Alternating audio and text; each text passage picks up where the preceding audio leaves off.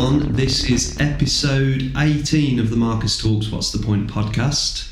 Uh, today's quite a special episode because uh, for the last couple of years I've been doing these on my own, and today I've got a guest with me. Um, and this this is someone that um, I know personally, and uh, we have kind of found a level with each other that I don't know. We've kind of expanded more than just your average friend. You know what I mean? Yeah, yeah. Um, we we kind of go deep with our conversation, and I, I, I thought it might be really interesting to bring uh, you on today. So, everyone, this is Joe Singh. Joe Joe is a drummer, and um, we basically work together. Uh, in the music industry, so um, yeah, I thought it'd be really interesting for my listeners to hear a different perspective. You know, we haven't got to kind of put the world to rights today, but like, you know, just getting another point of view, another perspective, and try and shed some light on some topics. So, uh, yeah, welcome. Thanks, thanks for having me. thanks for asking me. No problem. Um, could you uh, tell us a little bit about who you are and um, maybe a bit about how how your journey is so far? Okay. Um, I like to talk, so my friends would laugh at the and say so I try and get these concise. Um, who am I? Uh, I'm a photographer and a drummer. Um, so a creative, I guess you would say, what you would say. Um, and it took me until my probably my mid 30s or early 30s to realise what I wanted to do with a career.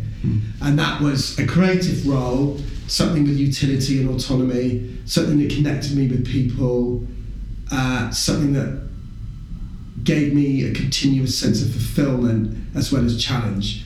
And sitting in an office every day in front of a computer was that, that was never going to be the solution. Mm. So I started on a journey of I was always interested in photography. Um, from a child, uh, and then during my teenage years, used to play with my dad's.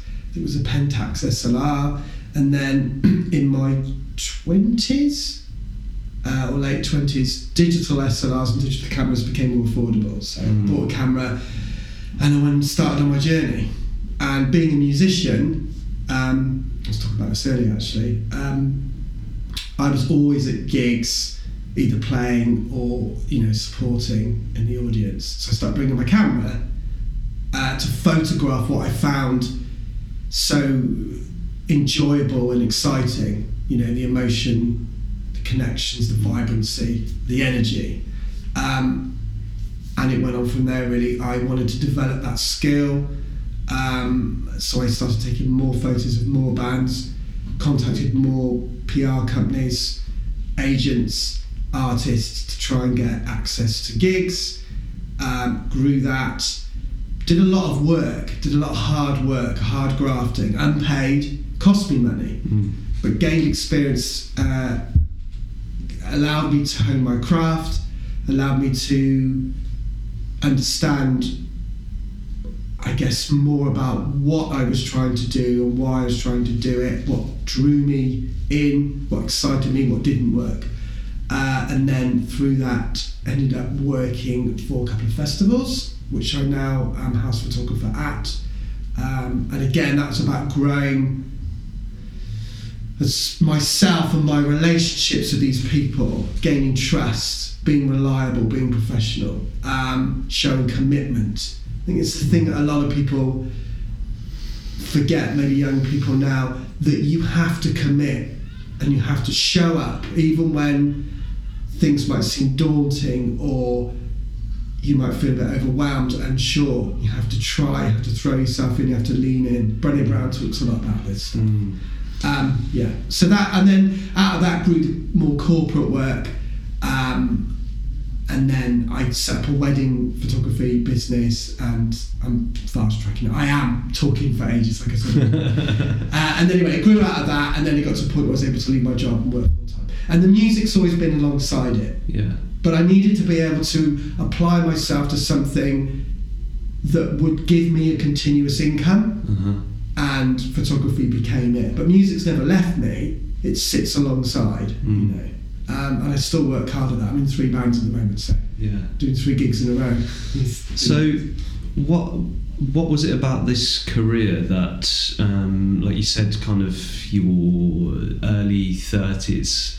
You kind of this is kind of when you maybe jumped, you know, feet first into it. Hmm. What was it about the photography and the music that? Or what weren't you getting from your day job at the time, and where were you in your life then? Yeah. Okay. So, um, good question. Um, so I've, I guess my, you know, I'm I'm 46 now. I'm not married, no children. So my life has been about a sense of discovery and expression. Mm. And I always loved when I worked in an office. I always loved talking to people and engaging with people about anything. The more kind of honest and earnest, and I guess in depth or open-hearted a conversation, the better. I don't really enjoy talking about cars and, um, you know, Material, material things, Yeah. you know, capitalism. But, Mhm. uh, um, and I found that the desk job, you know, most of the time, uh, you know, I was required to just sit there and do the work and punch stuff into the computer. There wasn't Mhm. some interaction. I just felt bored and understimulated. Mm. And it was like, I can't spend the rest of my life doing this. Um, and there were people I remember in my office, been there for 20 years, and they would say, It's nearly Friday, it's nearly weekend. Yeah. Thank goodness it's the end of the day. And I'm like, You can't live a life where you're only waiting and working for the weekend. Mm. And unfortunately, you know, our society and capitalism is set up Mm. Um, in such a way that you're we're predicated to feel that that's the right way to live Mm. and the best way and the honourable way to live. I was talking to a friend last night who said, really interestingly, he's changed jobs, he's loving it. He said, I always thought if I wasn't ruined at the end of the day and miserable, I hadn't done a good day's work. That, Mm. that, feeling of being worn out and, and, and, and Isn't, know. isn't that weird? Yeah, Isn't that weird that yes. that's what we're kind of taught? Yes, yeah, yeah, yeah. And I'm not, I'm not, I'm not subscribing to that. Like, Yeah. I'm in charge, so I have to make decisions and pick a path that feels right for me, with a degree of risk, but also a degree of accountability. Like, I have to own this and take care of myself. So for for people listening today that are in that nine to five, Mm. that are working like a cog in the machine, and um, you know what what kind of what was it? What was the pivotal moment for you to jump ship and to get out of that and to to have the autonomy and do things on your own? And you know, and was it was it something from your childhood about uh, photography and the passion, or was it just I need to get out of here and do something else? I, I think No. yes, I hear what you're saying. I think um, stuff was challenging for me when I was young. Um, I'd always been quite creative, and I think that was at odds with what my parents hoped for me. It, it carried with it a sense of concern about how I'd monetize that and make that work in the real world. Dad's very successful academically, so he couldn't relate to a lot of things that I was interested in. Um, and I had quite a critical upbringing. Um, you know, my parents did the best they can, uh, they could, um, and they're awesome people. Um, but there was a lot of anxiety and worry and critique, which was What oppressive. about what what you turn into. Well, well, just about mm, there was a lot of things. It wasn't just what I wanted to pursue. It was about me as a person. I think I have a degree of ADHD, so focusing on things has always been quite hard, and I've had to find ways to manage that, especially running in my own business. Um, but my dad was a worrier, and he, he a lot passed that a lot on to me, and he was he would meet worry and concern and anxiety with kind of aggressive and bullying. You know, mm-hmm. he would project that outwards. Mm-hmm. So, in terms of my voice and my developing my character, it was that didn't feel a, a a respectful place or a, an easy space to develop that. Mm-hmm. So music became my way of expression. So falling in love with bands, listening to CDs, buying hundreds of CDs, exploring music, learning the drums at 14, going out and playing in bands, that became my expression. And it's where I felt I was able to grow myself. I mean, my mum said to me that when you start playing drums, you really you became more into yourself. Mm. And it's where lot my confidence grew from and my sense of discovery grew from. So, in you know, in answering your question, I think it's been very important for me to, important for me to continually to use those things as a way to explore, express, and challenge myself. Mm. And I'm grateful. I mean, I'm not lucky because no one gave me anything, but I'm grateful that I'm now u- able to use one of those expressive mediums, i.e., photography, to earn my money. You know, but I have to work hard and I have to be take care of what I've manifested and brought into my life, and you have to nurture that. So yeah. So you mentioned um, you mentioned your dad there being a bit of a worrier and Mm, um, projecting that, Mm. um, and you I think you mentioned that he was aggressively projecting it as well. Well, Um, yeah, So how how you- emotionally, yeah. yeah. So how do you think that kind of played its part in the makeup of you, and like what did you take from that? Was it because obviously when we're kids, you know, our environment is kind of like that's our school really. So Mm. Yes. you know, um, you know, if we see our parents acting in a certain way, Absolutely, you yeah. know, nine times out of ten, we kind of turn out like that sometimes. Well, yeah, I mean, I read a lot around this subject. This is the other thing I'm reading a lot about neurology, neuroplasticity, uh, how to balance yourself emotionally, self care, all those things. In mental health, obviously. I've just Mm. started volunteering for training to work with the Children's Society. Mhm. Uh, and they're all about intervention and working with young people who are troubled. And the reason being is because I didn't feel I had any of that support when I was young Mm.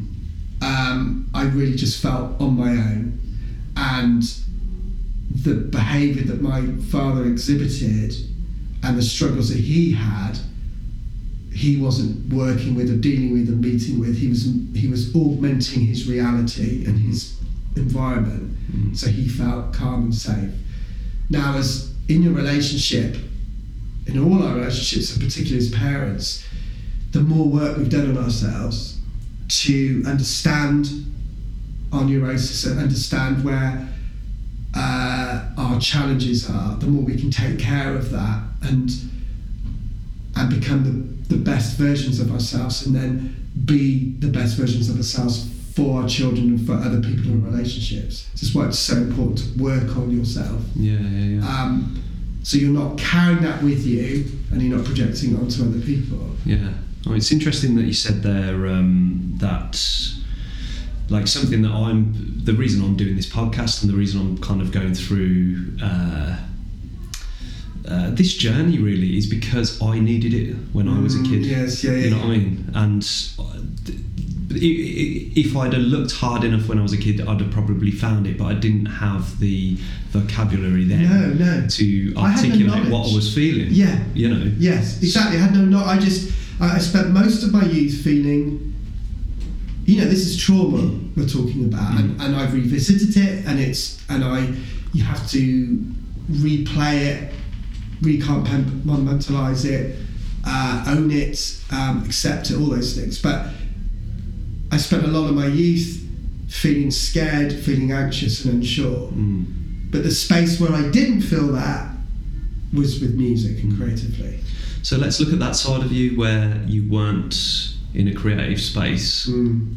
and you were just average Joe, Yeah. normal day to day. Like, how did that fear and uh, lack of understanding of yourself, how did that kind of project out into the world? And Um, I would look for, I would kind of outsource my emotional well-being uh, to peers and friends, but particularly with romantic relationships. Mm. So when I was young, we're talking, you know, early teens, I would fixate upon a girl at school Mm. And in my head it's like I like that girl. If she could like me and we could be together, everything would be okay. Mm. I would be okay.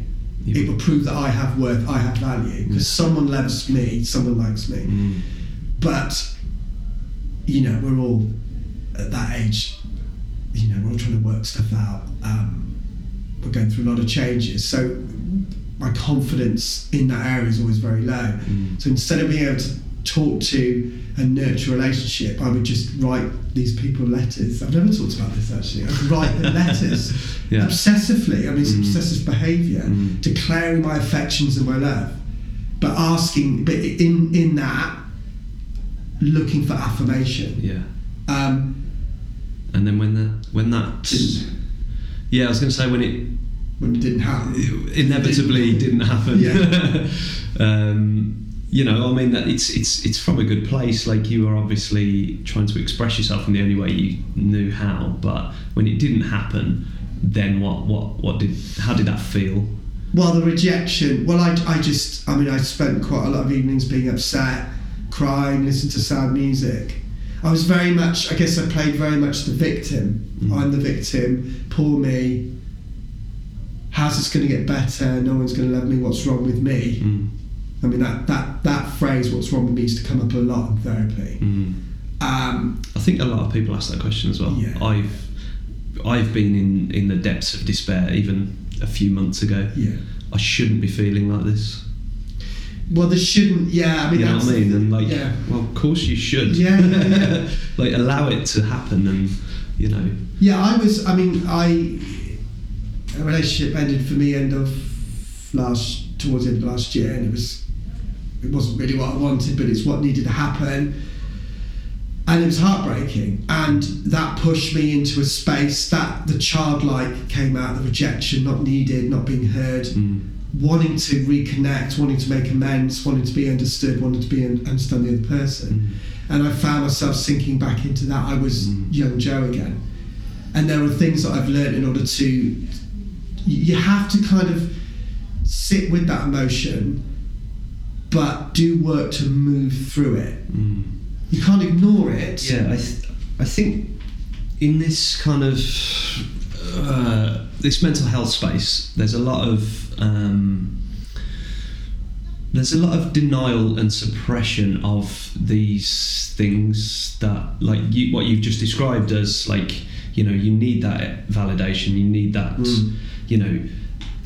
From from my understanding and my kind of uh, working in this area, it's kind of well, it's it's a normal thing because as humans we are tribal things. You know, we need a community around You do. us. You we need to. need Yes. archetypal characters in our life.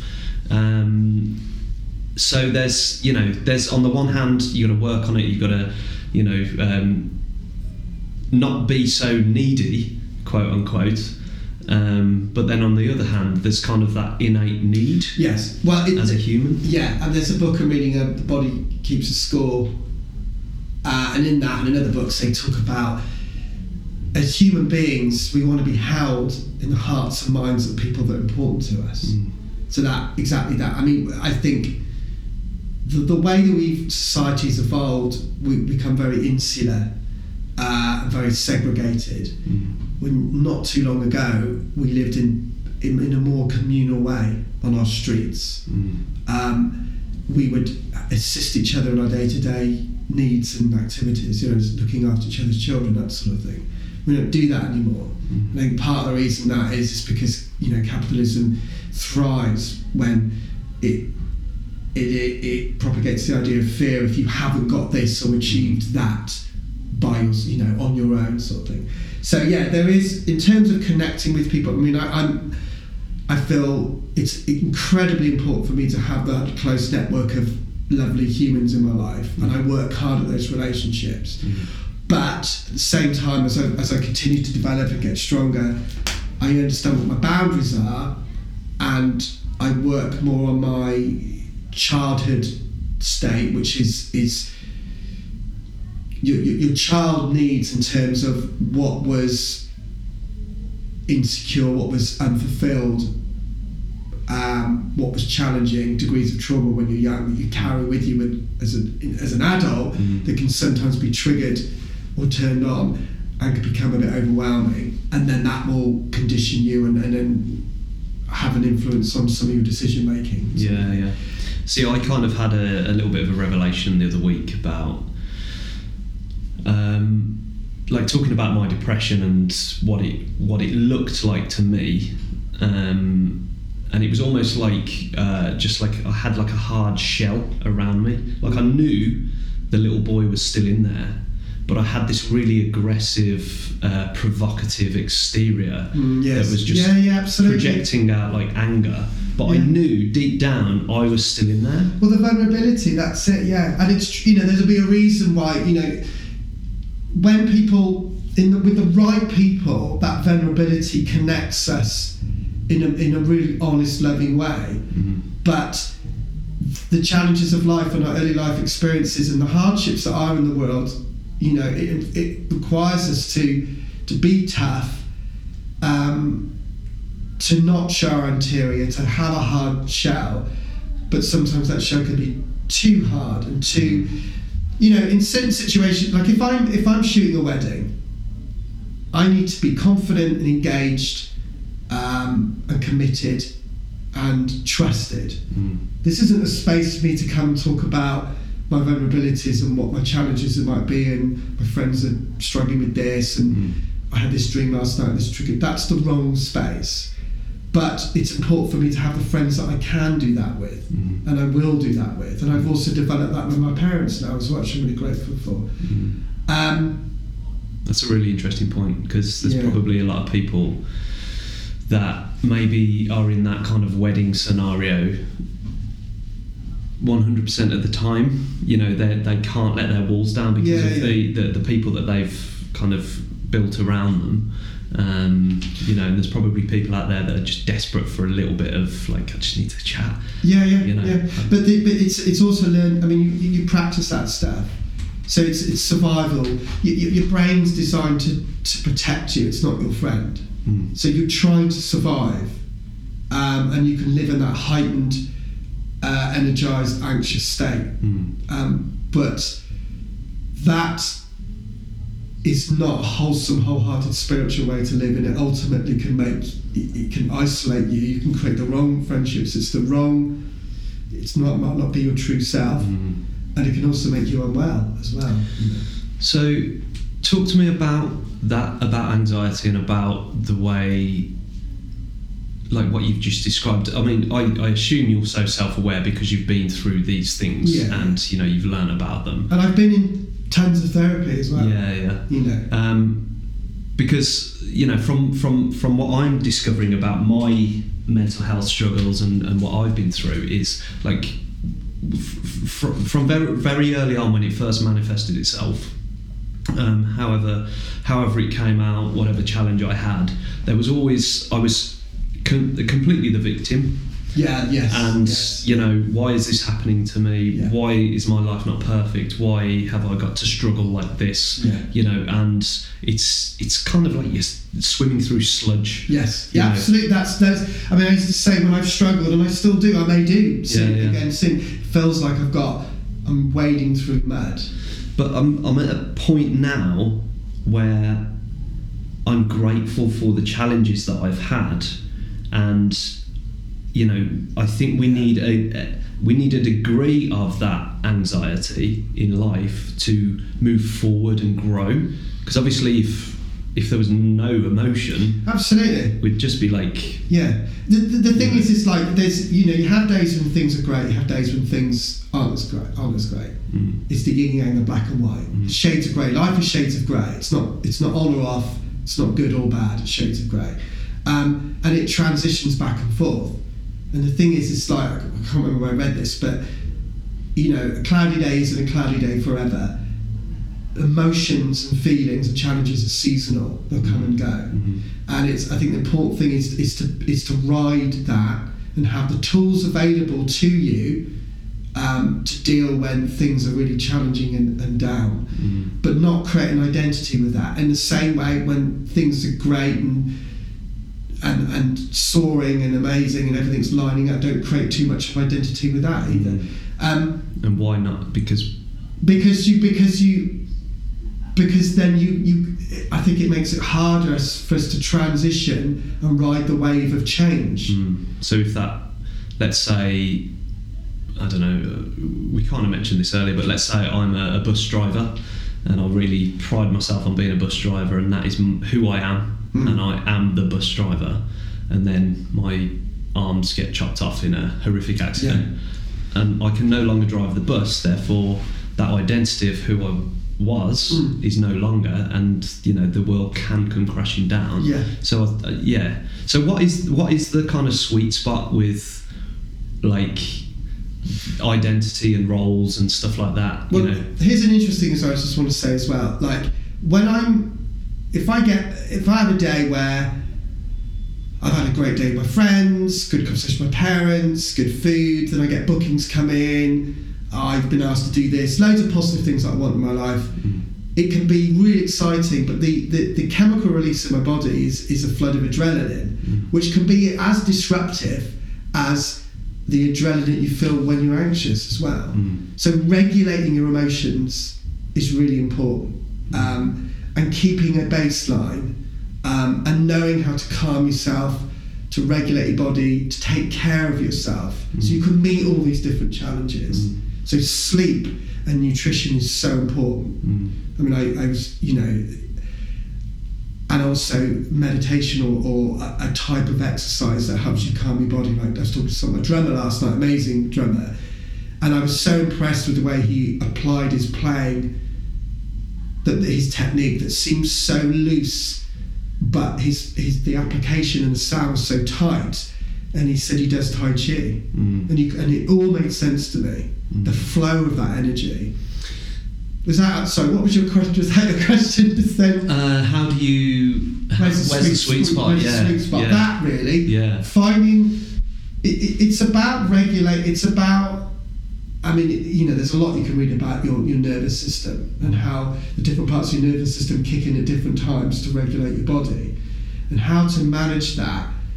So, and, and build those tools inside you, both physically and neurologically. Mm. Because the more you practice good behaviors and good thoughts, the easier they will become. Right. That's why bad habits are hard to break because if, if you have a bad habit, say you always go to bed late and then get up in the morning late and look at your phone, social media, and you know that's not good for you, but you're so drawn to it. It's because it's what you're used to. Mm. And also, social media is a big draw anyway. So your brain carves, it, it makes those neural pathways are embedded and they fire really easily. If you want to create different ways of thinking that are healthier and serve you better, you, you have to practice different ways of thinking and behaving, and they will become easier. Um, and I think part of that is about learning how to regulate yourself Mm. and make good, healthy decisions. So I probably already know. Well, I know already know the answer to this because I kind of that's something that I've really looked into myself, like the uh, the trying to break those habits. Yeah. And you Yeah, know, we I talked about st- this the other day with Yeah. what do in the morning. I still I still fall foul of it. Yeah, yeah. You probably do. Absolutely. But yeah. for for the the people that are listening now, um, that are really struggling, and you know they're they're really engaged with what you're saying, but there's a lot of words and there's a lot of There is, yeah. you know if if it's someone new in this space and they just need like what can someone do to break that habit? just, I think Is there like a a real do you have to have like a real want to change, or can it just be a gradual, consistent? I think you, you need to not bur- we, do, we need to not burden ourselves with reaching an end goal yeah. and uh, set our goals too high. I mean that's that's that's a good um, way to approach anything in life. Mm. You know, work at it slowly with compassion and gently, but continuously, and it will get better. That's what you do when you learn an instrument. You have to be patient. Gotta be Because a lot of a lot of the stuff in this society these days is like learn how to meditate in five days, and Yeah. you know there is an end goal always. Yes. And then when you don't get there, you feel even Yeah, shitter you than you did. failed, and that Yeah. reinforces the idea that you couldn't do it in the first place. That plays into our own Yeah. insecurities. So lose that kind of end goal Yes. mindset Yeah, and just go easy on yourself and be do a little, yeah, compassionate with yourself. Do a little bit at a time. Um, I mean, the way the brain works, if this would be interesting to people, like the more you repeat something, as I said earlier, the more the neural pathways, it's, it, um, was it neurons that wire together, fire together. Mm. So, as the more you repeat something, the more the brain and your pays attention and will create more neurons to make that skill easier. So, if you're practicing something, I tell this to the, the, the, my drum students, doing 10 minutes or 15 minutes a day, every day, will give will progress you quicker than doing two hours once a week. Because if you do a little bit every day while you're asleep at night, your brain sets that to memory, Mm. and, it, and it means well, this is it recognises that's an important thing. Let's focus on that, and you're building on that slowly every day. Mm. You just do a one-off and then nothing. Your brain will go, well, obviously that wasn't that important because we haven't done it for a while. So I think it's the same with good thinking and good behaviour. Um, if there's things you want to change in your life, um, and there's things that you we all know that we could do better, rather than burning ourselves with knowing where we want to be, Mm. just point in that direction Mm. and do a little thing every day. If it's say with food, right? People are eating, they know their diet could be improved. Just you know, every day. You might say, right, today I'm going to eat. I'm just going to have one or two biscuits for my tea Mm. instead of five or half a packet or Mhm. something like that. Uh, I'm going to have brown rice instead of white rice. Mm. Not rather than I'm going to learn how to be a culinary master and master all my nutrition. Just So just something that's just coming up for me while while you're talking there, like, obviously these are these are like tricking your behaviours yeah, um, and tricking those neural pathways that are, have been there for so long because you keep doing that behaviour. Mm. Is it? I mean, obviously that's going to kind of have an immediate effect on maybe your day to day and your mood. Gradually, consistently making small changes, but is it a good place to then also look at why that behaviour's there? Like, why are you having Yeah. all of that food instead of like? Is there something Yeah. deeper yeah. that's making you do that? Well, I'm, I mean, I'm a big advocate of, of self-help, of, of therapy, of talking to professional people. Um, I think one day I hope to be a type of therapist. I'm still working on what that might be and finding the time to start my study period on that. But yeah, I think that comes down to understanding yourself and knowing why. I mean, I have all my own behaviours and neurosis. I mean, Mm. that's still in there. I'm just aware of where they come from, and I'm learning stuff all the time. But it helps me. It's helped me talking to professionals to understand why I might think or feel or behave in a certain way that I know is upsetting for me, doesn't serve me. That it makes that helps make sense to me, Mm. and then I can make friends with that, be compassionate with that. Mm. So when I'm behaving in a certain way, I'm like, I'm probably feeling like this because of this that experience with the child, or I know I always react to this. Don't want to react in that way, Mm.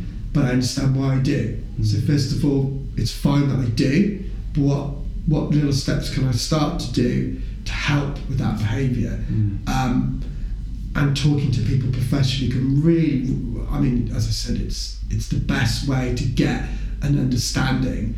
Um, but also, when I've struggled, and I and as I said, I did last year, and I'm sure I will again. The things that are really important to us day to day are good sleep, good food, exercise, Mm. and those are physical things. So rather than reshape your thinking, put put things in place so you go to bed at a reasonable time, you get enough sleep, and that's not always easy if you've got children and a night Yeah. shift's not thing. But just those small changes, going for a walk, going for a walk in the sun, right? When you're struggling, can work wonders. Leave your phone at home, go for a walk for ten minutes, and it's it's, it's a skill we, we, we, we, all, we can all do. Most of us, if we're lucky enough, have access to go outside and be in the sun Mm. go and do that. When it's not sunny, um, still go for a walk, still enjoy nature. Mhm. That that is grounding for us. Um, you need to give your you need to give yourself opportunity and your brain and your nervous system opportunity to be calm, to heal. Mm. Um, and that will give you the energy to start making bigger changes that will impact in your life in a more positive way. But it, it simply is that. I've got a friend who's, you know, I kind of been talking to him for years and almost mentoring him in a certain way, went through a challenging divorce. And we used to talk on the phone for hours and I'd say, just get out, just five, ten minute walk. Mm. Not about like stretching legs, marching up the Malverns for an hour and a half, yeah. which is great. You can Yeah. build up to, but just little little things that can. I that- think, um, I mean, basically coming from the, the point of view from someone that's struggling, um, and I, I, I actually get this quite a lot now. Now I've been doing this podcast, I get a few messages where people are Oh, that's great. desperate. Oh, desperate. Yeah, Okay. they're desperate. I mean, it's great that they're contacting And and, that, reaching like, out. You know, Yeah, that really resonates. You know, knowing that people are living in fear and desperate. That's that. I I am empathetic with that because I felt that. Way. yeah. There are solution. Yeah, there are solutions. Mm. You can feel better. This isn't forever. Mm. Um, So I think the point I was trying to get to was it was all it, it almost seems like they need and definitely for me like I needed my hand holding mm, yeah. to go it's okay Yeah, absolutely. Yeah. and I think from the early stages of that of where I was to where I am now um, you know I, I don't need my hand holding so much because I've done it so many times this process that I've actually kind of almost built up my muscle inside myself or been my own sanctuary You sharpen your tools. You have your Yeah. tools. You And learn how has- to regulate yourself. that has that hasn't happened overnight no, no, that's no, no. that's me going through painful things yes. to get to this point where I can now say, like you've just openly said, I'm probably going to struggle in the future. Yeah, yeah. Same with me, and I think that's that's a really important thing to point out because there's a lot of people out there that just want it all to stop, Yeah. but lowering the noise of whatever it is that's noisy and You know, that is exactly it. Turning down the noise. yeah, Talk about a lot. it's it's. I mean, not to be so kind of grim, but there's al- there's always a turd around the corner in life. There's always something that's going to happen.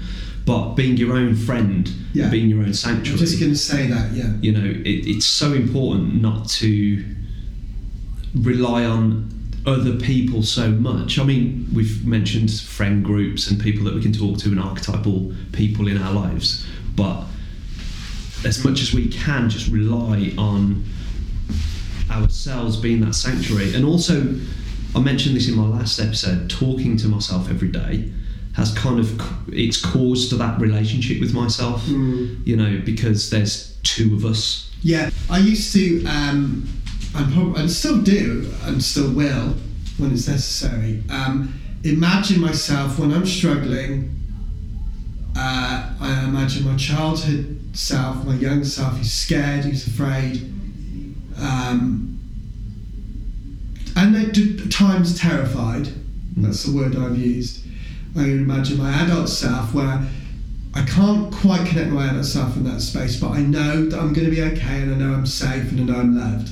I would imagine that version of myself holding and, comforting that younger person version of myself. Mm. Now it's a way for me to make friends with myself, to accept and love myself, um, and to let my stronger version of myself nurture and care for the scared version of myself, my child self. I once said to my therapist, like, I sometimes feel like I'm a, running around in a room screaming and upset. And she said to me, and if there was a child doing that in the room, what would you do? And, sh- and I said, you go and comfort that child. She's like, exactly that. Yeah. About comforting yourself Mm. and not berating yourself. Good, using good internal language. I used to use stuff that was said to me when I was young. You're useless. yeah I used to use that phrase to myself when something didn't turn out how I wanted, or I felt rejected, or I made a mistake, and I never use that at all Yeah. because it's not it's not helpful, and I don't believe it either. Mm. Um, and it's amazing how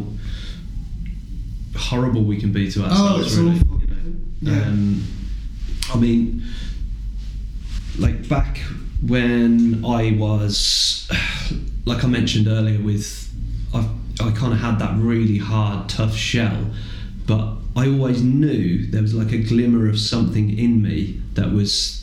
Mm. From what I know now, like my inner child that just needed that comfort, you know, because I, I'd kind of created this external uh, survival shell from my childhood and what I'd been through. It's a way that you learn how to survive. Yeah, exactly. Which obviously, you know, served me to some point because it, I survived. Well, yeah, absolutely. You know. Congrats yourself, you know, But that.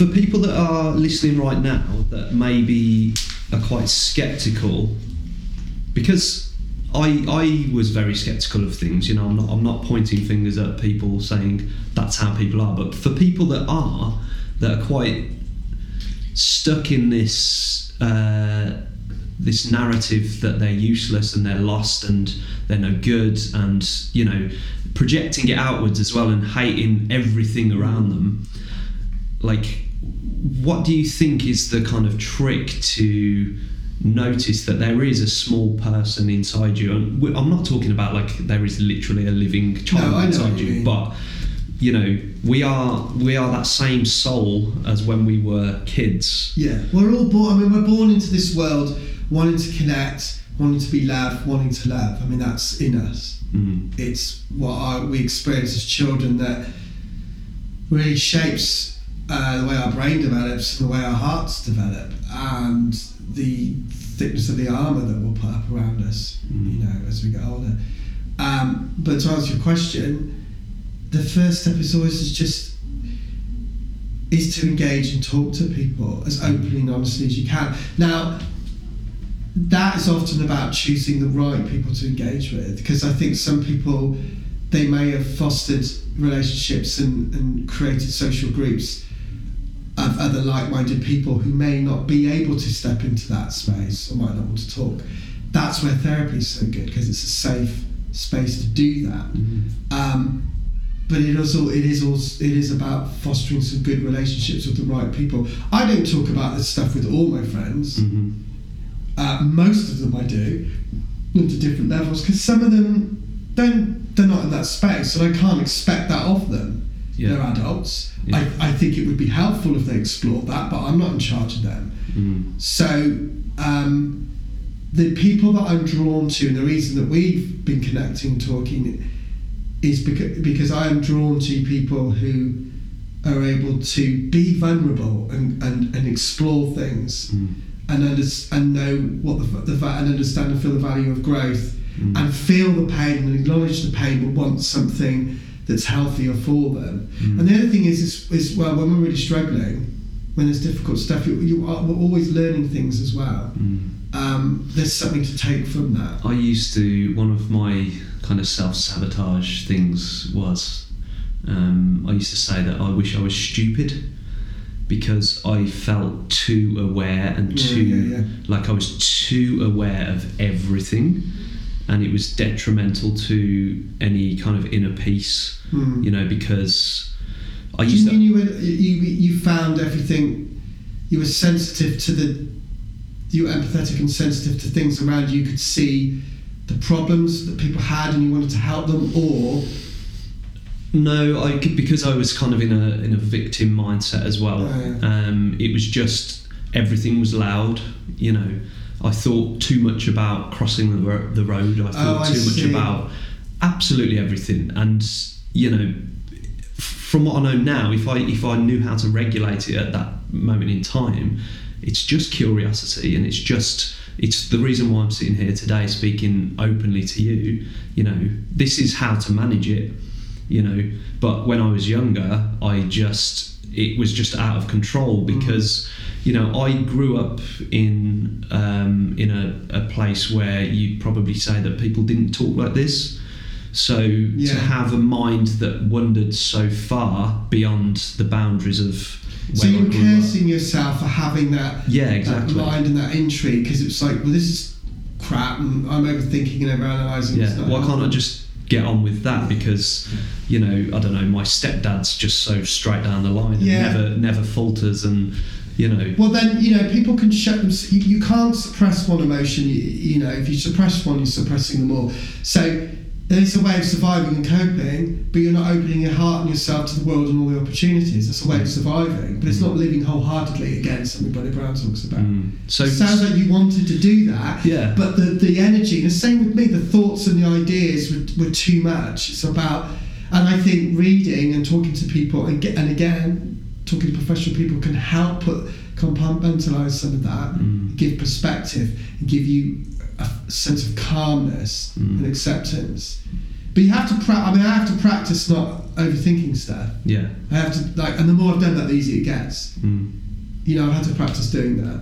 I think I think for me the overthinking was, you know, it, now I use it for good. I leverage it for good because I still overthink, but before it, it was de- so detrimental. You know, it made me project outwardly. It made me look at atrocities across the globe and Yes. hate humans and. You know, it was very, very uh, toxic because I didn't have a cap on it. Mm. Whereas, um, and I don't really know what the pivotal moment was where I started, you know, using it for for its its like its good intention. Yes, it has an energy and it has a place. Yeah. Like, there's no point in me trying to suppress that anymore because it is me. but you need to be but getting on making friends with it and learning how to when it serves you when it does like i the energy and the creative stuff is really good for me if i'm writing a piece of music or playing with a band or editing a photo it isn't any good for me when i'm trying to go to sleep Yeah. right or order off a menu Yeah. because the person i'm eating with is waiting for me to so there's a time and a place Mm. um, but I think the more that we understand ourselves and accept ourselves, the easier that it can be to know and understand where that energy is and where it's manifested. Sorry, where it's how and when and why it's created, and then shape it. You know, make So do you think do you think that's kind of the key is the acceptance? Yeah, absolutely. you know, yeah, yeah. giving it space because I speak to a lot of people that um, you know they come to me with struggles and they you know rightly so don't feel great about the things that they've been through Mm. uh, because you know some of the things are downright horrible but also um, one of the things that I try and teach them is just to give it space. Give it some space in your life because at the moment you know it's behind that wall because you've you've blocked it in. It's behind that wall but it's the wall starts bulging out and Yeah, you know it's coming for you and they can feel that energy but almost just giving whatever happened to you the space it needs to Yeah, yeah. kind of you know have a bit more surface area and just go into a further distance away from you it's it, it, it almost helps deal with uh, you know what it is the challenge so Yeah, I mean, I, mean, I um, journaling was something I started doing last year. Mm. Just writing anything, mm, and it's giving that space. It's giving the thoughts space. That's why talking is so good. That's why making lists of things to do is so good. Mm. Because if they're just in your head, uh, it can seem overwhelming. When when it's on paper or you talk it out loud, it's fleshed out. It's it becomes more visceral, and you can see it more clearly, Mhm. and therefore start to work with accepting it, challenging the things in it that aren't good for you, finding a way through it. It's like a box. I used to say, like, if you got a box of Lego, I used to have this as a child, whole box of Lego, all mixed up, um, and you're looking at the pieces, you're trying to find something, Mm. a piece of Lego. If you just spread all the Lego out, it's going to be messy, Mm. right? But you'll be able to see everything more clearly and go, right, those are the pieces I need. Didn't know I had those pieces. Don't need those pieces. Like to understand how I can use those pieces. Mhm. But in order to do that, you need to see it, or and that that can be a little messy, right? But it will it will allow you to see the, the fuller, bigger picture. So I think what you're saying about keeping things behind the walls or things locked down is a way of controlling it because it can seem overwhelming, Mm. and it can be. Mm. But in, the, in a safe space and gently, if you can look at things and bring bring troubles or concerns into your present, so then you can start putting like with the Lego again, put the pieces into separate boxes so they're Mm. more accessible when you need them. mm. Um, Yeah, it's, it's good metaphor, really. I kind of heard something similar recently where um, it was like your mind's kind of like a, like a dirty, dusty room that you've got to go in and clean. yeah. Um, but you know, you'll always find like a dark corner where there's still some stuff Oh, left, yeah, and yeah. you just got to keep going back. It And happens to me. I have dreams. I'm falling asleep. Something comes to me. yeah, Yeah. Um, there always will be. It's like you know, the Lego might get messy again. Your house will get dusty again. Mm. Give it a clean. Mm. You know, we're talking a lot. I mean, this is only a podcast that's about mental health. Mm. Um, and I remember a while ago, someone was talking to me and saying, "Well, my friend has mental health," which I thought was a really. I'm not sure if that's the noun or the verb, but you don't say to some, "My friend has headache." My friend is bad knee. Right? It's such a weird, a strange way to describe that. unless you're a Native American, you know. Um, so, taking care of your brain and your heart is as important as taking care of your body. I mean, they work hand in hand, actually. Mm. Um, so, good practices, the more you can do good things, have a look at your dusty room, talk about stuff that's troubling you, write some things down, take care of yourself physically. Mm. The easier it will be to keep that room clear and then also find the spaces where there's stuff stored that you might want to get out and look through. Mm. Um, and you're talking about emotional and mental clutter and turning the noise down. Mm. So tuning out, we all have unhelpful thoughts. Yeah, I think I'm just thinking from the point of view from a person that's just just struggling, just lost, just feels completely hopeless. Mm. And I think the message I want to say to that person is like you can start literally right now. Like how we mentioned earlier, don't have that unattainable goal as the you will only be happy or perfect when you get there Yeah. but just know that this journey like you can switch this on now if you're listening to this now um, you know you can kind of just make that little pact with yourself in your mind and go right i'm going to try that today or i'm going to try that tomorrow Try something different. just try yeah try something different and know you know no matter what is going on in my life i've started to kind of get my own back and put my foot on that ladder and you know because that's what it's all about like it's it's having that friend inside you that you can kind of not always rely on because you know a lot of the times we're shit to ourselves but that that friend inside that you just know that you're helping and it's helping you Yes. along and Make friends you know. with yourself. Yeah. yeah Yeah. I mean, it, you know, we're always searching for. We're, we're searching for something or the next thing to make us happy. mm. when you know happiness that it's true comes from within now that's not to say that you, there are people and experiences that you know there are people and experiences that can bring you happiness Mm. but you need to find a way to manifest you know that in yourself um, in a more simpler holistic spiritual way Mm. um, that is devoid of all the noise and the, the noise and the distractions. Mm. And that starts with making friends with yourself, accepting yourself, knowing how to love yourself, and that you are enough. Mm. That I am okay. That things, you know, I can be okay. are you are you happy Yeah. I'm. I'm.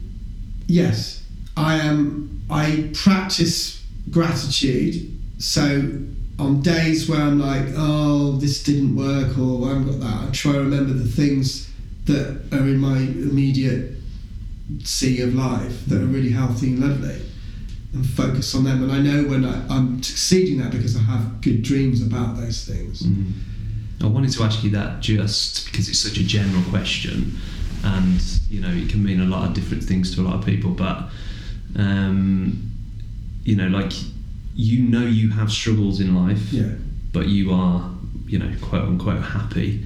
And I think, you know, for me, that happiness is just being okay with yourself. Yes, that, that that's the thing. There are things that have happened to me, and there are things going in the world.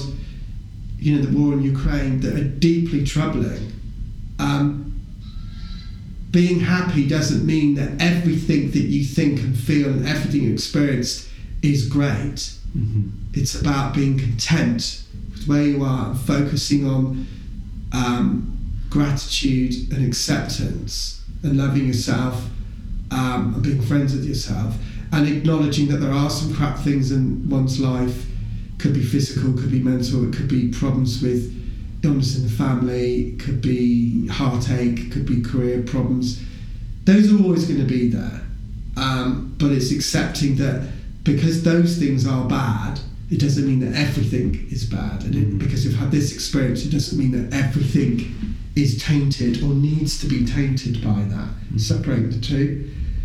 You spoke earlier about, I mean, we were talking about the problems, like you said, when you were younger in the world, looking at all the horrors in the world. Mhm.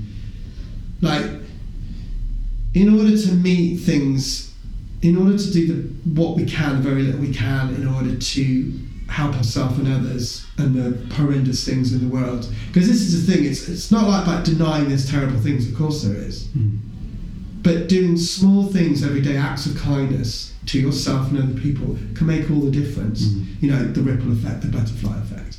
And depending on what you believe, and there's a book by Joe Dispenza, um, Becoming Supernatural, he talks about good, the good practice. practices, what happens in your brain and your body chemically and neurologically Yeah. when you're happy and content, when you practice meditation, when you live, you make good decisions and healthy decisions, what happens in your brain, Mm. like, and how much, you know, we talk about cortisol, we talk about dopamine, Mm. but, but rather just on a chemical level, he actually talks about called the quantum level, and that quantum physics is about like unknown space that you can actually shape. So you know, people talk about good things. Good things happen if you're good to people.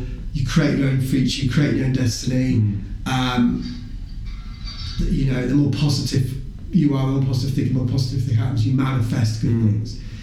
You know, I subscribe to that to a degree. Yeah. I mean that that that at the same time, you, you, at the same time, it's not appropriate to then say, well, if bad things happen to bad people, you've created that. It's not as simplistic and black and white as that. Yeah.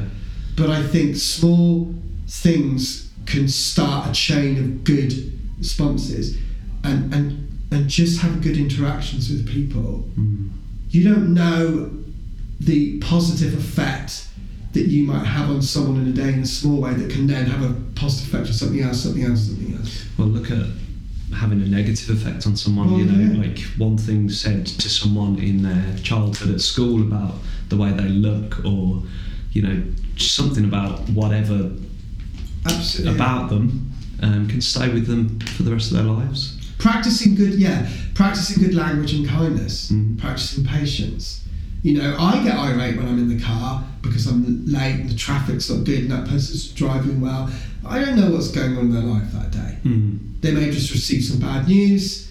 Um, they may be feeling unwell. They Mm. might be frustrated or distracted. I don't know. Mm. And Um, you, you can't control. And you can't That- control any of that. No. No. Um, you, all we have control of is how we respond to things emotionally. I mean, obviously, you can control what you eat and the time you get up.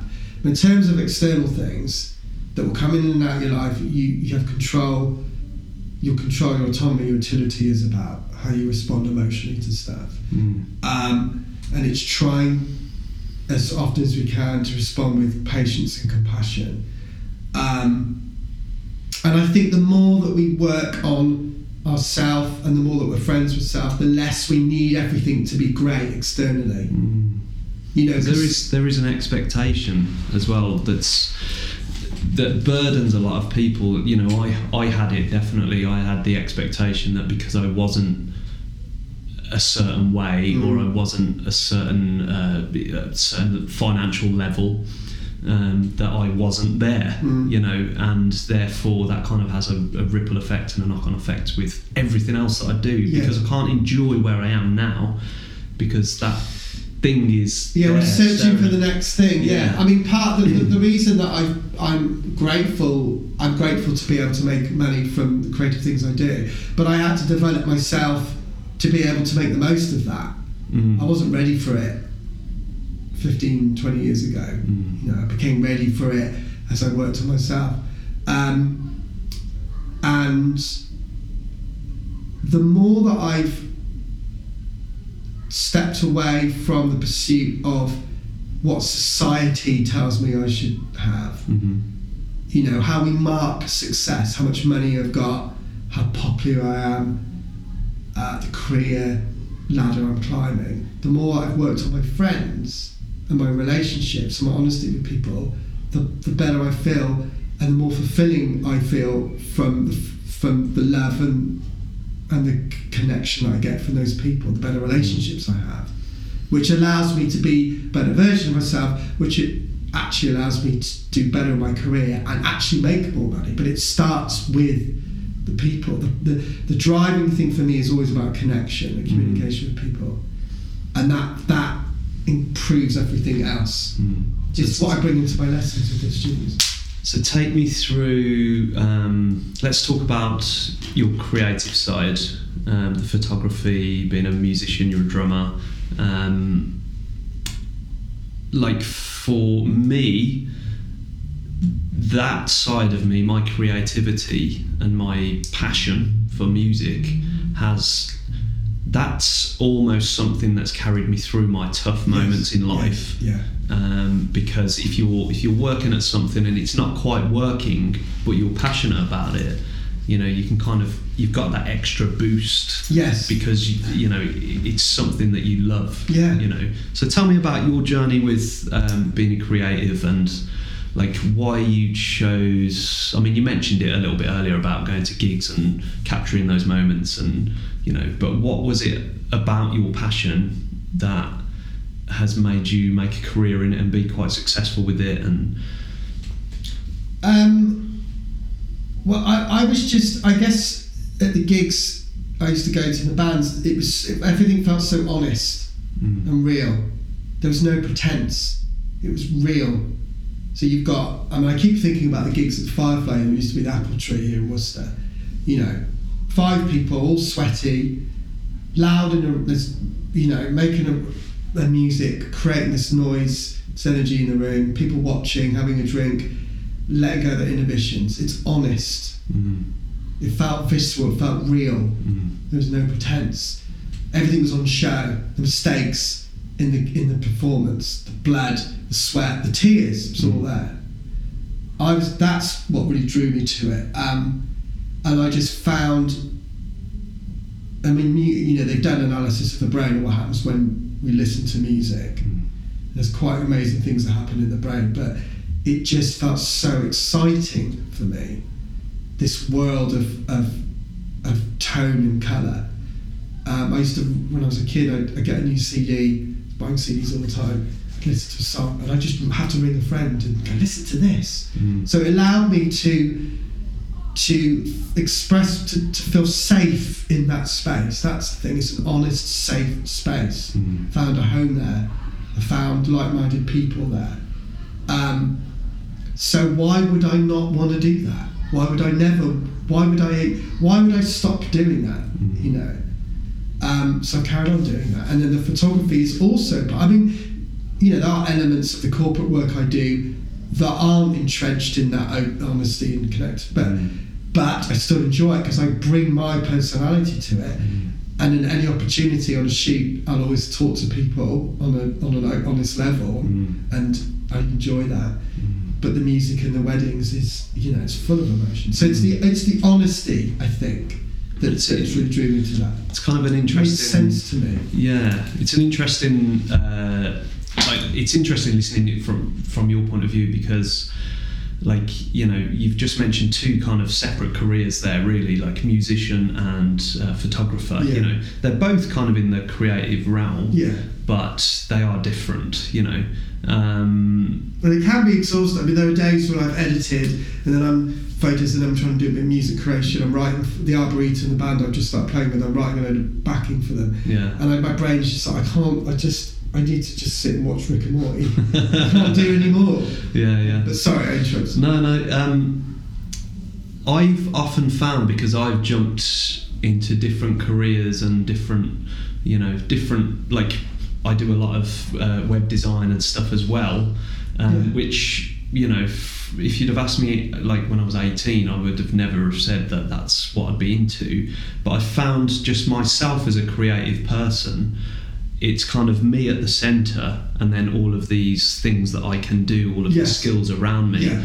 you know, and it's almost like uh, the way you were describing it then, it's kind of not exactly your identity, like Joe the photographer, Joe the musician, but it's Joe and I can do all of this yes, stuff yeah, as well. this is how I express and communicate and connect. Yeah, and it's it's just a it's just a really interesting kind of place to be because obviously there's a lot of people out there just chasing that career goal. Well, what is it? Yeah, what is it that's No. driving you? Know what? What is it? Where, where's your incentive? What are you getting out of this? I Mm. mean, it, people. I was talking to a friend who was in Australia, and he was like, you know, promotion, climbing the ladder. He's doing really well. He's a lovely guy, right? Eleven to bits.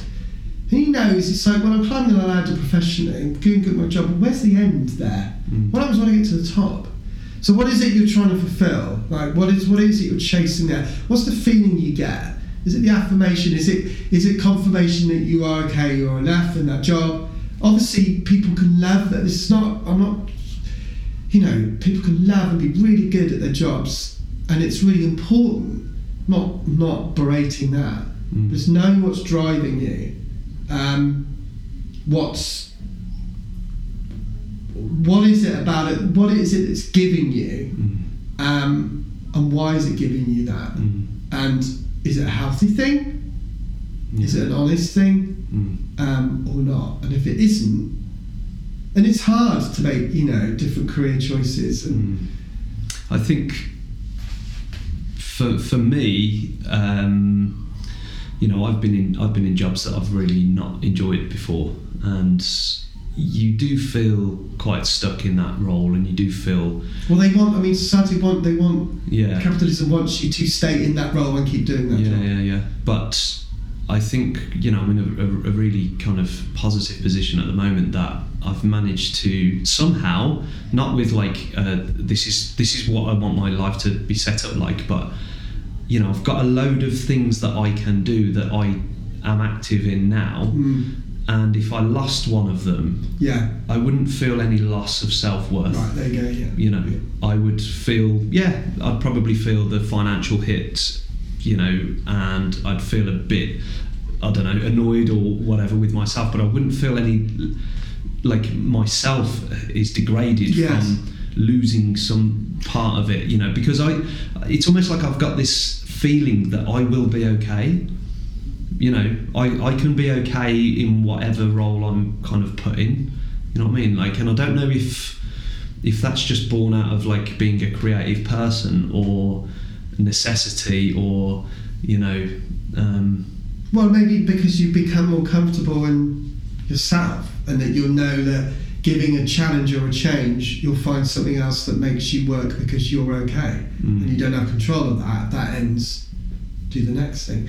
I mean, I I, I know that part my approach to drumming, especially when performing, is about me showcasing to people that I am good enough and that I am a good musician and look at me and this I did okay. Affirmate I'm looking for affirmation. mm, And that isn't healthy or serving. mm, Um, and sometimes when I play live, I'm trying so hard to do so good. I end up doing. I talked about this a little while ago on Facebook. Mm. I overplay and I overtry. I'm not relaxed. I'm not in the moment. Not grounded. Not playing for my do you think that's because the the thought of the people that are, you're playing with is maybe like you know you're seeing these other drummers around or yeah. like the bar has been raised so you need to meet the bar Yeah, yeah, you know yeah. and isn't that quite healthy Um, I think yes. So it's important to not be complacent, but also comparing yourself to others isn't particularly healthy. Compare yourself with who you were yesterday. Jordan Peterson talks this. I mean, I'm not a huge fan of his, but some of his stuff he says is, is worthwhile. Compare yourself with who you were yesterday. So, am I better than I was yesterday? Mm. Have I learned something today? Did I do some, something better? It doesn't have to be big; it could be small. If the answer is yes, then you're, you're winning. mm, Um, you know, there are always people that are going to be better than you at skill or not as good at you at skill, but they're, Mm. all on individual journeys, mm, and it isn't the competition. And also, a skill set. My people have asked me to be in bands with them, and it isn't just because of my playing. I think it's also because of hopefully me as a person. Mm. You know, I don't want to be a great drummer and a freaking asshole. Mhm. Who doesn't want to do that? Yeah. I want to be a great photographer and a dickhead when I'm doing it, right? Yeah. So you've got it. So it's about what you bring as a whole as Mhm. well. Um, but I am still working on that with the Mm. playing.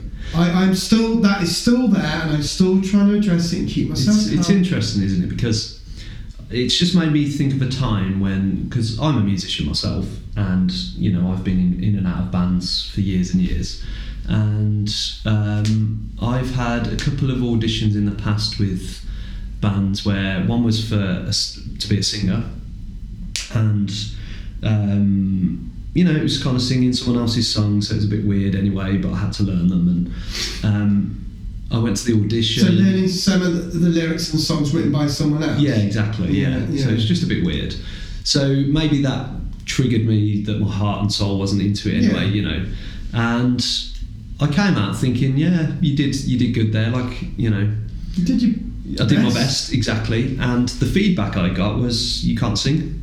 Oh, right. Um, you can't sing, you know. you. So not like this isn't right, but Yeah, actually like looking, you can't sing. your skill set is no good. You can't Yeah. sing.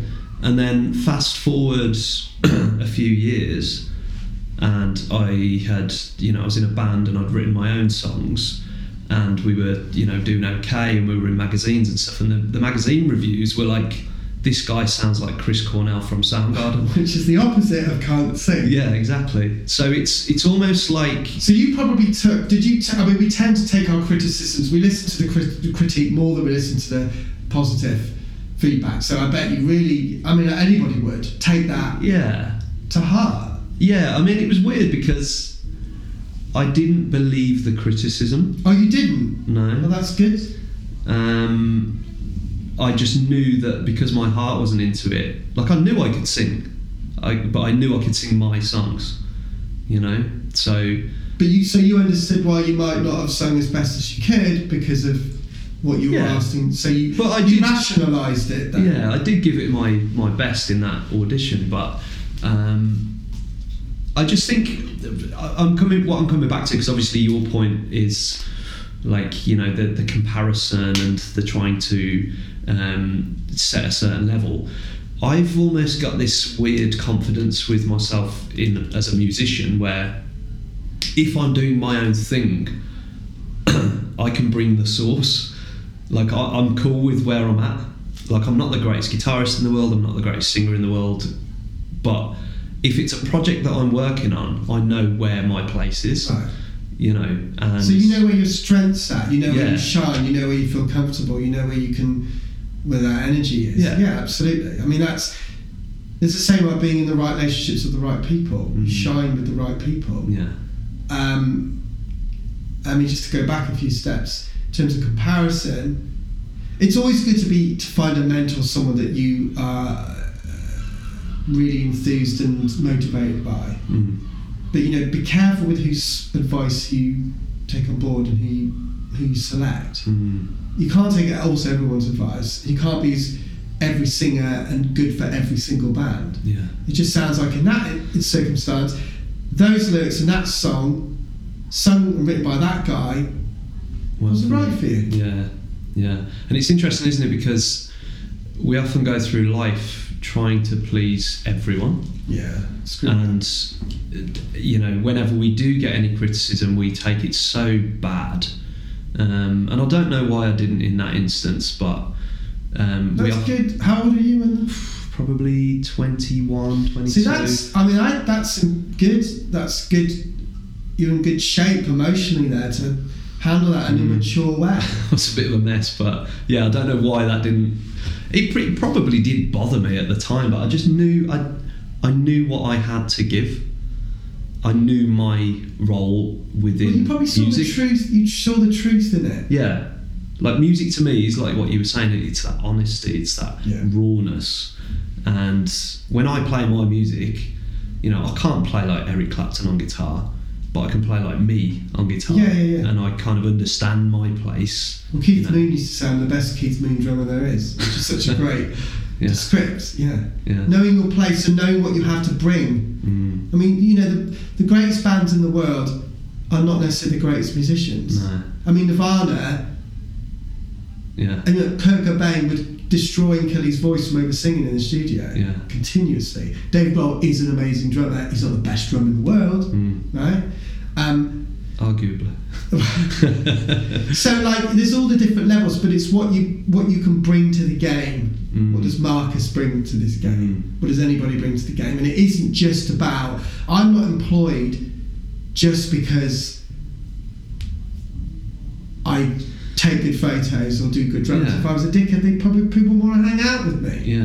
And sometimes I am a dickhead, Yeah. you know, and I have to ch- challenge my behaviour. So It's weird, isn't it? Because it's it's almost like a language that we speak um, with music or creativity, anything Yeah. creative, and that's why you get booked over a different photographer or a different drummer because you bring a different flavour. yeah, You know.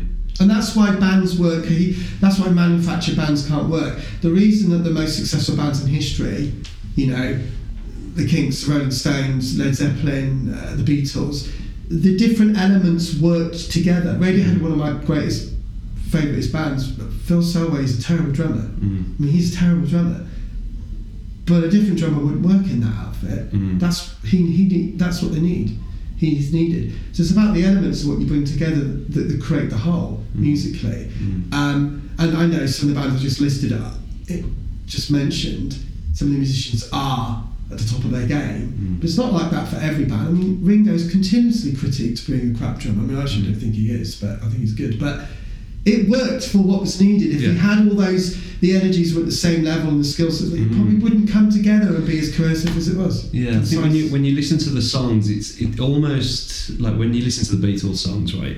It almost frustrates me a little bit that he didn't do something a certain way. Oh, you listen when you think that when you yeah, it. but then you think, well, it wouldn't be the Beatles. Well, no, it wouldn't. No. you know, because you just have a normal drummer doing a four four beat over, you know, I don't know. And also, when you when you we are constantly exchanging, engaging energies. So the other members of the Beatles, you know, George Harrison would have heard Ringo play and then responded in a certain way.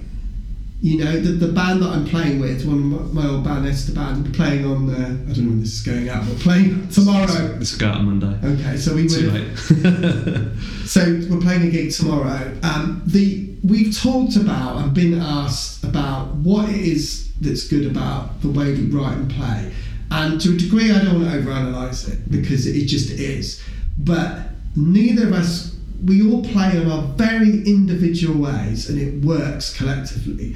If if any of our- one of us is replaced by another musician, at whatever level they were, it wouldn't work at all. Mm. It can only work in the way that we enjoy it and that feels right and is enriching and tremendous fun with the three elements that we bring as individuals. Mm. And we make mistakes, um, we mess up, the, but that's part of what, what it is. And I think that's you know that's what we need to remember that we have to bring when we're struggling with our mental health. I haven't got this. I need to be able to do this. I wish I was this. The wi- the woods, the the the what ifs, the why nots, the I coulds. Hmm. Do you feel um, do you feel a lot of imposter syndrome with being a muso Uh, or being a photographer? Mm, so I, I mean, there's, there are times when I go out and shoots and go, I don't know what I'm doing. Yeah. But I lean into myself and go, I'll find a way to make this work in the best way that I can. Mm. And also, what are my clients' expectations? Do I feel I can't make it work because I got this idea that is beyond my capabilities that they can't even see? If so, let go of that. But do the best you can in situations. I have been in situations where lights and things didn't work. I'm like, I need to find a way to make, make this work. I need to stay calm. We'll get it done. And I did. I've shot weddings in the rain. Mm. You know. Um, music, I'm playing live, I'm making mistakes. I'm like, it's fine, just calm down. Last night, the gig, the backing track failed. Mhm. And, and my click went out of time in my headphones, and I said, we need to stop, we need to play without the click. I'm not in charge of that. Mhm. I'm not in charge of what happened with the backing track or the click.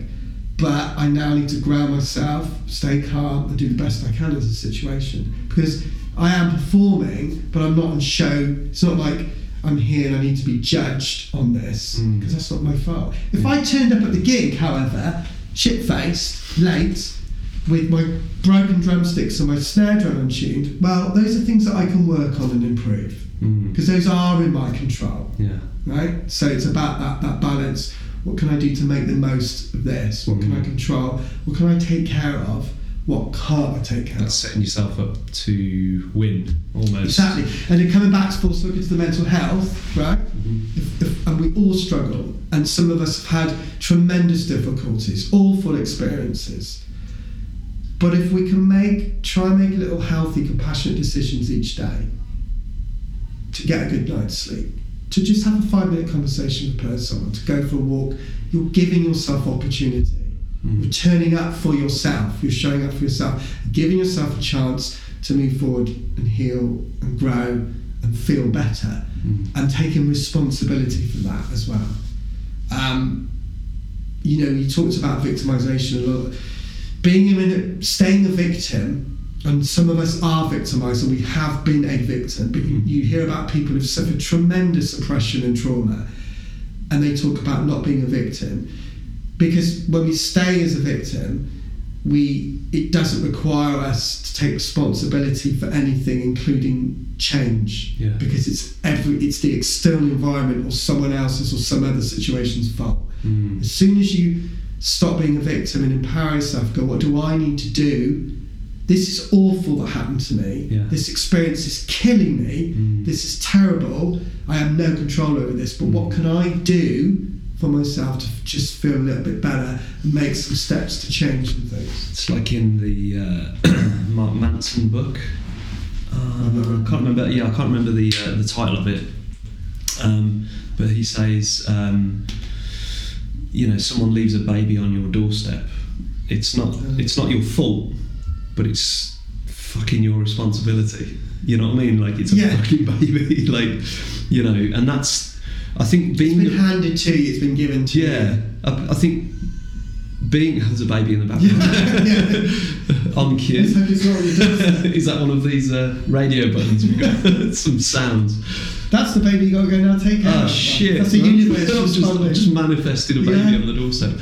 Um, yeah, I, I think being a victim, I was a victim, and I still probably have traits of that these days. Yeah. Um, but it was, you know, I went, I went through hard shit. I went through trauma. Yeah. I went through. We've talked about it, and it's it's it's fucking awful. Yeah, it's part of my French, but being the victim traps me there. it does. It keeps it keeps you in that space, hmm and also the way you know the feeling of anxiety of being the victim of feeling sad, of feeling depressed, being anxious, all those things. Those feelings become can be addictive. Mm. They can they can be familiar and comforting. Oh yeah. You get used to feeling that way, Yeah. but it isn't healthy and it won't allow you to grow. No. But we get used. I used to. I used to sit when I was young, sit in that feeling Yeah. because I was like, I know this. Yeah, I know yeah, this feeling. Well, that's a, that's a really good point because I think I mentioned this on, on another episode where um, I felt, even though I was like at my darkest moments suicidal, hmm.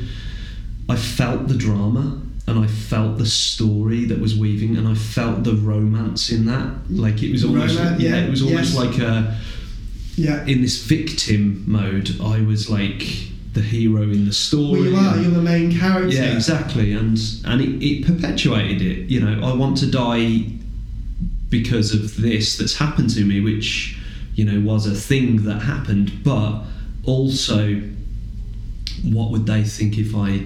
It was almost like the the, the thought of doing it was outweighing the what had happened to me. Yeah. and it just elevated it. And Well, I'll take my it. life and and look what you've done and look what's happened Yeah. and you'll be sorry, sort of thing. Yeah, Yeah, exactly. yeah, yeah, yeah, exactly. You're romanticising. You're the the main character in that. Mm. Um, And I think a lot of people probably are trapped in that. yeah, yeah. you know, both me and you right now aren't denying that bad shit happens to people. and, Absolutely, you know, we can empathise with people, and it's it's not about and like- worse than I, far worse than I've experienced. Yeah. well. yeah. and it's not about forgetting and forgiving those things that have happened. Like you feel you, you know you, you have symptoms of that trauma. You're going through that now, and but being the victim, no matter what that looks like to you and why you should validate being the victim, I should be the victim because, of course, I went through all of this shit. I'm going to feel like this. But holding on to that and romanticizing it, like, It keeps you keeps you into that Yeah. space and you cannot move. No, You can't. move forward. And then you know you're you're actually you're almost celebrating.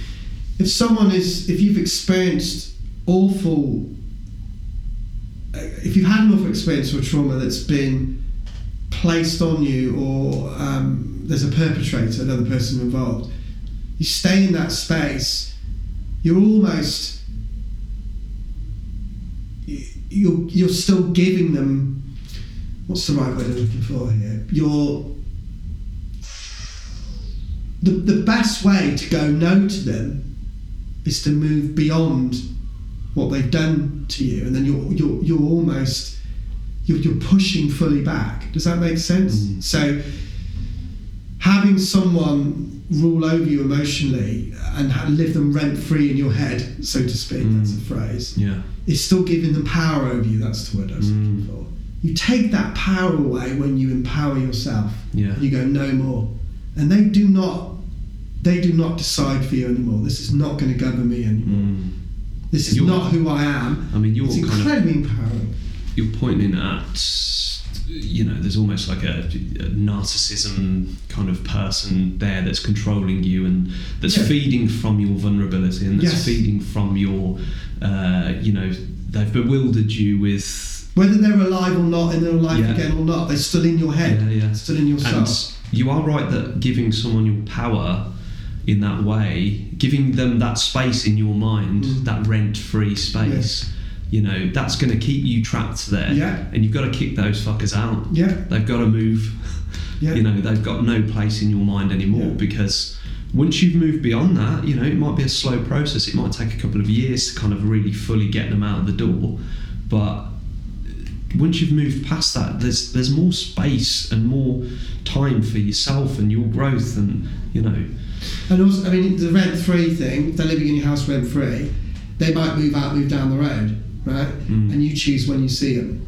So there are people in my life, related past relationships and stuff, that, you know, there's still a part of me that grieves and mourns that. Mm. But I decide if and when or I ever think about them. Um, and I recognise that there are other things in my life that are more important than giving me joy. mm, So then they're down the road, but I decide when I see them. Mm, it's really interesting. that because I, yeah, and I, you know, I'm still working on that idea and that kind of metaphor. Um, it's something I've been thinking about a lot recently, but that I think a lot of that's about acceptance. Because if you try and get rid of something completely, mm. you might be setting yourself up for failure. You, that might be too hard.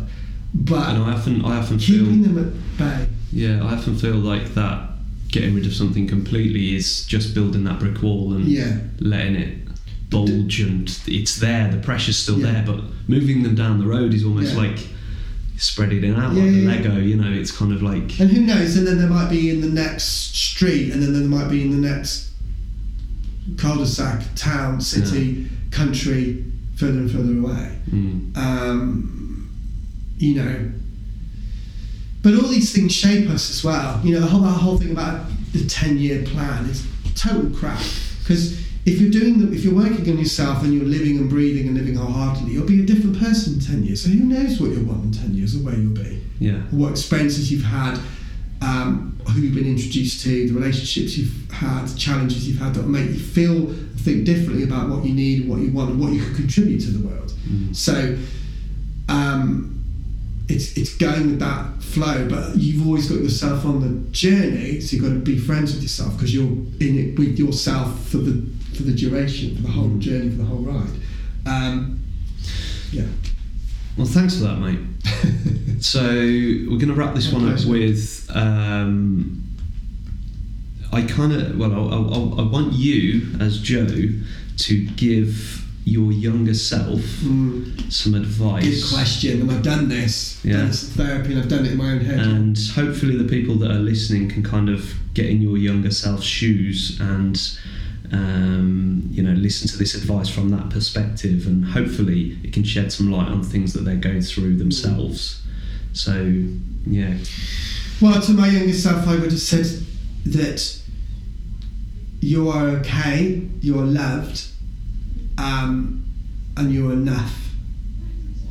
And, and and basically that's it. And from that place, when you can feel that and understand that and know that, because it's one thing to know something, but it's another to feel it. When you feel that, that's where you can grow from there and who knows what direction that could be. Mm. You know, you, we talk about and we read about and hear about people that have suffered the most awful things, and then their whole life changes, and they end up being in a career or following a path that completely is altered Mm. because they grew out of a place of acceptance and love and, and strength and empowerment. So that's what I would say to myself. So, just on that point, if young Joe heard that, would young Joe have done the things that you've done in your life and taken the same path? And would you be as self aware and as grateful as, Oh, I see. you know what I mean? Like, would it, would, Would it that change advice have changed your Yeah. trajectory a Because different now- direction? And Yeah, because no one, I didn't really feel that off. I wasn't. If I was told those things by my parents, I, I- maybe I didn't feel it or understand it enough or believe it. Maybe I'd leave it in myself. Um, if I'd been told that, would I have been? Because this is the thing, I'm grateful for being able to do what I do and being at the level of proficiency that I am with the things that I do for myself. But that's so much of that has been born out of challenges when I was young. Mhm. So if I didn't have them, where would I be? Mhm. So I don't know whether I don't know how useful it would be to kind of analyze or think about that. And in answer to your question, truthfully, I don't know. I don't know because I have thought about. I mean, the biggest thing for me that was affected, and, and it's still now, is my romantic relationships. You Mm. know, um, I'm 46 and I'm, I don't have any children. I've been married. Never been married. I mean that. You know, most people my age are and have Mm. been. I don't worry about it. I don't. It doesn't form part of who I am. It's not like I critique or operate myself. It just is. Mm. But sometimes I wonder if I'd received that message to myself when I was younger, maybe that would be different. I think Yeah. that might have been different. It's really interesting, yeah. But there's no way of ever knowing. Mm. And I try to, with the time and the space that I have, I try and use fill the space with healthy things. Mhm.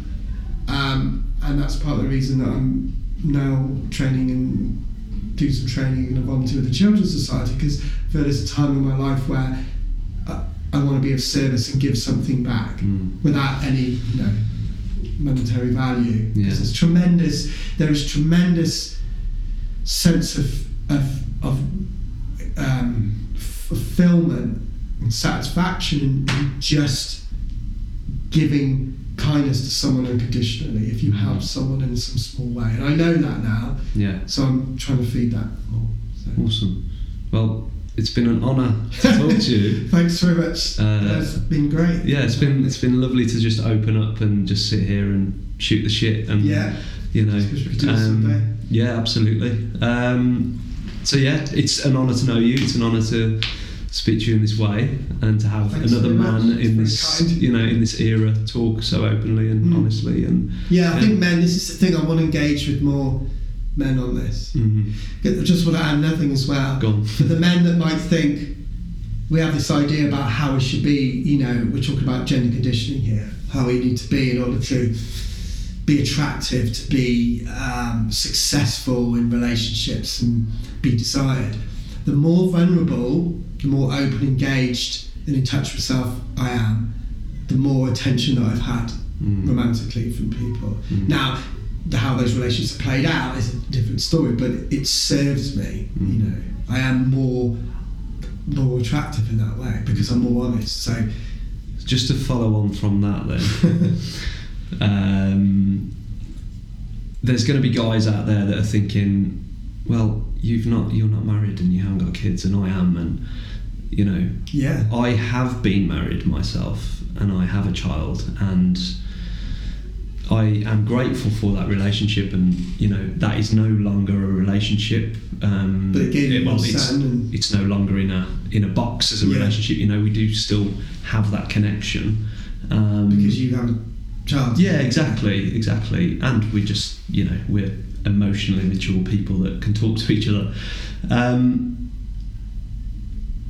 there's probably those guys out there sitting there thinking, yeah, but I've got this and I've got this, but you know, I think to answer those guys because I know they'll probably be thinking that is, you know, are you completely being your true authentic self to you? And the fact that you're sitting in front of me, you've never been married, you don't have kids, but Which makes being, my life easier, of course. well, you're being true and authentic to yourself. It's not like you haven't No. tried, but No, it's not like I I'm avoiding. It's just that's yeah, just it's like the guys that are sitting there happily married. I I do envy you because that's you know that's a thing that I've always I love wanted. family. I'm yeah, exactly. you know. Yeah. Exactly, but also it doesn't mean that Joe has failed. No. It means that. Joe's just I'm making the most of what I have Exactly, here. yeah. I went to see a friend the other day, um, really good friend of mine. One of his daughters is unwell, and the daughter is, is struggling a bit. He's he's you know he's like this is tough, right? yeah, Of course it freaking is. I don't know what it's like to be a parent. Yeah. I like to have an idea about what children need. I don't know what it's like to be a parent. Um, he's making the most of that. yeah, He's living the good and, and the challenging. yeah. And on that day, yesterday I saw him, he's like, this is tough. Oh, it's fucking hard. Yeah, but he loves his children Yeah. unconditionally. Yeah. So, um, and I would say to people who are stuck, I want to make changes. You're not completely. Most some people are in a really desperate situation. For a lot of us, we're not helpless, and it might mean it might just need you to shift something slightly Mm. to start making changes, slight changes, slight improvements. You know, um, play an hour or less on a computer a day, computer games, and go for a walk. Yeah, Do you know what I mean? Mm. Like, so think small change or half an hour less. You Mm. know those things. So cool. anyway, Is that is that the final one now? Are we? I think uh, are so. Yeah, that up? We, yeah, yeah. cool. Well, thank you for this today, mate. No you know. I'll probably see you tomorrow at some Yeah. point. Come to the gig, yeah. Yeah, yeah, yeah.